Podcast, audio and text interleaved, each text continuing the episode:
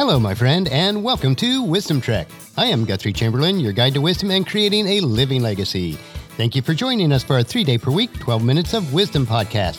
This is day 384 of our trek, and today is Motivation Monday. Every Monday, we hike the trails of life to encourage and motivate you to live the rich and satisfying life for this week. Today, we are continuing our trek, and we will hike the trail called the Realization of Happiness. We are broadcasting from our studios at the Big House in Marietta, Ohio, we have arrived back from Podcast Movement 2016 conference, and I have to say it was worth every minute and dollar invested in it. I realize that the information learned and the connections made will return many times what we invested. The PMX talk I gave on Wednesday was not quite as polished as I had desired, but the feedback from the audience was pretty good, and I learned some valuable lessons for the next time. On another special event, although Wisdom Trek was not chosen for the Academy of Podcasters Award, just to be nominated was such a privilege. We are very honored. Andy Stanley's Leadership Podcast won the award in the Religion and Spirituality category, which was well deserved because it's an excellent podcast. We were able to reconnect with existing friends and establish many new friendships. The bonds and the connections made this past week will last a lifetime. After all the renovations on the big house, a very enjoyable and successful family reunion last weekend, and then the Great Podcast Movement Conference this week, it'll be nice to relax a little and then get back to our normal routine of client work and podcasting. I do have a few projects left that I was unable to complete before the reunion, but will be able to leisurely complete those over the remainder of the summer. I do plan on making a video tour of the big house renovations once I get settled back in this week. I'll let you know when that's completed. With the new week facing us now, and after some intense and exciting events, it would be easy to fall into a lull period where it would be hard to stay motivated. But we don't want to fall prey to this, so today let's hike the trail called the realization of happiness. Clinical psychologists believe that happiness is a product of realization. You must allow yourself to go through a process to realize happiness. While we may or may not experience happiness all the time, we can take steps to ensure that we are happier in all aspects of life. It all boils down to the choices that we make in the following 14 areas. So let's go through those now. The first one is accept the pains. You must realize and accept the situation for what it is. Sometimes people deny their hardship, thinking that if they don't face it, they will be happier but it's the other way around. Allow yourself to go through the pains. Live life how it really is today, and not what you hope it to be. Joy is even a greater sense of happiness because it defies circumstances. The apostle Paul wrote in Philippians chapter 4 verse 4, "Always be full of joy in the Lord." I will say it again, rejoice. The next aspect is to choose not to stay in pain. This is a self choice, or could be called self empowerment. You can either be bitter about the pains and feel very powerless, or you can make the choice to do something about them and feel powerful enough to handle them. It's your choice to live with or without the pain. The next aspect is to forgive yourself and other people. Before forgiveness comes in, think about how other people really do hurt.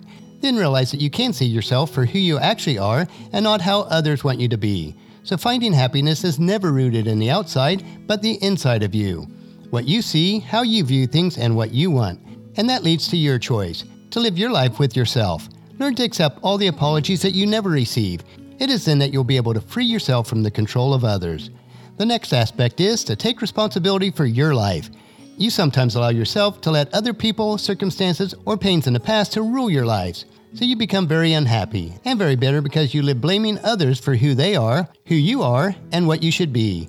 It's an exhausting process because you are forever blaming other people. Don't be bothered by what other people think you are or the standards that they set. Take responsibility for your own life. It is not other people's responsibility to love you, it's yours. The next aspect is learn to let go and trust yourself. To be happy means learning to let go of the expectations from yourself or from other people. You can't always have your way. At work or at home, you can always be sure your strategies will work or your plans will happen. But before you let go, have a deeper trust in yourself. The next aspect is to learn to receive blessings. Think of all the little things that make you happy, or the other people who encourage you and give you assurance where you are good. You do have reasons to be happy. The only problem is that you don't see them all the time, or you take them for granted. You need to have eyes and hearts to see and feel the little and simple things of life and realize that all things that make you happy have come along their way. Choose to enjoy the little and simple things of life. The next aspect is to have somebody to turn to. Even if you're in great turmoil, there are people who will support you. Too often we stick with people who just make us unhappy. If you're unhappy, seek people to encourage and nurture you you do become like those who you invest the most time with. So seek out others who will serve as a wellspring of inspiration, and don't forget to do the same for them. The next aspect is to be hopeful. Have true and lasting hope. It is better than being optimistic since it is whole, real, and established in faith. Sometimes your optimism can be a denial of hardship. It's easy to fake optimism about things, but inside you, you're anxious about them. Hope is deeper.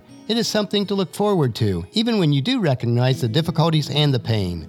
The more hopeful you are, the more you recognize that even when a situation is bad and difficult to handle, in the end you know it will bear good results.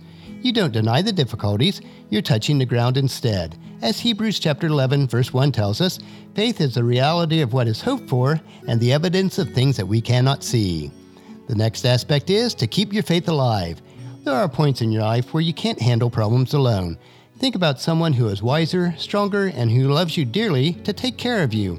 Having faith in God will give you that hope, and allowing others to minister in your life will keep your faith alive. The next aspect is you can actually give intangible gifts even without your conscious effort. While it may not manifest itself immediately, people will tell you later that you have helped them, and gradually you will feel that you're making a difference in their lives. It's a deeper gift. When you help others, they affirm it by saying, Thank you, and be blessed by your goodness. It is then that you realize that you are a good person, and your goodness is not merely based on meeting deadlines, getting a raise, or some self benefit. It is more of proving your self worth based on being loved for who you really are, and not simply for the results that you can deliver or the material contribution to your company or organization. This strengthens your positive attitudes toward the difficulties in life. The next aspect is to be grateful. You have to develop within yourself a sense of gratitude. You should be thankful for what you do have, but you should also recognize that there are things that you can do to improve your life. And 1 Thessalonians chapter 5 verse 18 tells us to be thankful in all circumstances, for this is God's will for those who belong in Christ Jesus. The next aspect is it's all in the mind. We are unhappy because we think we are. Unhappy people are attached to their unhappiness. They refuse to change. When you think negatively, then you attract negative thoughts. If you think tragedy will fall on you, it becomes a self fulfilling prophecy.